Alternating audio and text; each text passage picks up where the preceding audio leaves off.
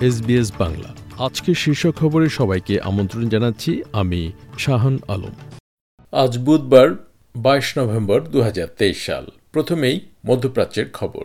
ইসরায়েলের প্রধানমন্ত্রী Benjamin Netanyahu বলেছেন, হামাসের সঙ্গে সাময়িক যুদ্ধবিরতি হলেও তাদের বিরুদ্ধে যুদ্ধ চালিয়ে যাবে ইসরায়েল। যুদ্ধবিরতি প্রস্তাবের জন্য প্রত্যাশিত মন্ত্রিসভা ভোটের আগে এক মন্তব্যে মিস্টার নেতানিয়াহু যুদ্ধ এগিয়ে নেওয়ার প্রতিজ্ঞা করেছেন। এদিকে New South Wales premier Chris Minns Port বোটানিতে গতকাল মঙ্গলবার রাতে ঘটে যাওয়া ঘটনার নিন্দা জানিয়েছেন। স্টেটে ফিলিস্তিনি ফিলিস্তিনিপন্থী বিক্ষোভের সময় শৃঙ্খলা বজায় রাখতে পুলিশেরও প্রশংসা করেন তিনি। গতকাল ইসরায়েলি শিপিং লাইনের বিরুদ্ধে বিক্ষোভের সময় ট্রেড ইউনিয়নের কয়েকশো ফিলিস্তিনি সমর্থক পুলিশের সাথে সংঘর্ষে জড়ায়। পুলিশ বলেছে যে অনুমোদন না থাকা ওই সমাবেশ থেকে তেইশ জনকে আটক করা হয়েছে।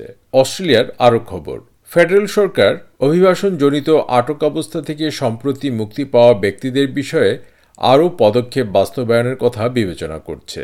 সদ্য মুক্তি পাওয়া বন্দীদের মধ্যে খুন ও যৌন অপরাধের অভিযোগ সহ বেশ কয়েকজন অপরাধী রয়েছে। কোভিড নাইন্টিনের একটি নতুন তরঙ্গ আবারও দেশে ছড়িয়ে পড়েছে। বিশেষজ্ঞরা মানুষকে সতর্ক থাকতে এবং দীর্ঘ ছুটির মৌসুম আসার সাথে সাথে তাদের ভ্যাকসিন নেওয়া হালনাগাদ করতে সতর্ক করেছেন। মনাশ ইউনিভার্সিটির এপিডেমিওলজিক্যাল মডেলিং ইউনিটের প্রধান এবং সহযোগী অধ্যাপক জেমস ট্রয়ার বলেছেন যে কমিউনিটিতে কোভিড নাইন্টিন সংক্রমণ বৃদ্ধি পেয়েছে এবং টিকা নিয়েই এই অতি সংক্রামক রোগটি থেকে রক্ষা পাওয়া গুরুত্বপূর্ণ। এবার দক্ষিণ এশিয়ার খবর।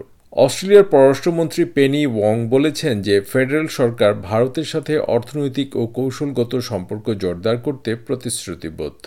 দেশ দুটির শীর্ষ কূটনীতিকরা চীন, আঞ্চলিক নিরাপত্তা এবং ইসরায়েল হামাস যুদ্ধ নিয়ে উদ্বেগ প্রকাশ করেছেন। টু প্লাস টু সংলাপের অংশ হিসেবে দেশটির প্রতিরক্ষা মন্ত্রীদের সাথে নয়াদিল্লিতে দুজনের আলোচনার পর সিনেটর ওয়ং ভারতীয় পররাষ্ট্রমন্ত্রী সুব্রহ্মণ্যম জয়শঙ্করের সাথে দেখা করেছেন। এবার বাংলাদেশের খবর। আজ বুধবার থেকে আবারও বিএনপির আটচল্লিশ ঘণ্টার অবরোধ শুরু হয়েছে। গতকাল এক ভার্চুয়াল সংবাদ সম্মেলনে দলের সিনিয়র যুগ্ম মহাসচিব রুহুল কবির রিজভি এই কর্মসূচি পালনের আহ্বান জানিয়েছেন। এদিকে আগামী সাত জানুয়ারি অনুষ্ঠিতব্য দ্বাদশ জাতীয় সংসদ নির্বাচনে আওয়ামী লীগের দলীয় মনোনয়নের জন্য মোট আবেদনপত্র বিক্রি হয়েছে তিন হাজার তিনশো বাষট্টিটি।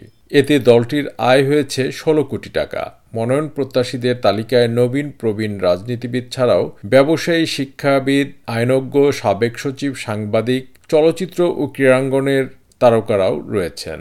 খবর দৈনিক ইত্তেফাকের। খেলার খবর ফুটবল।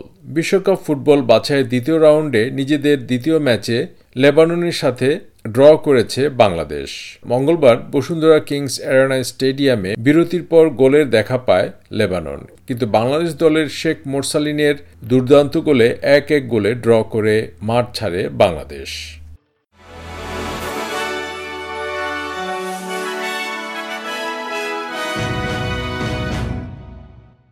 শ্রোতা বন্ধুরা, এই ছিল আমাদের আজকের শীর্ষ খবর।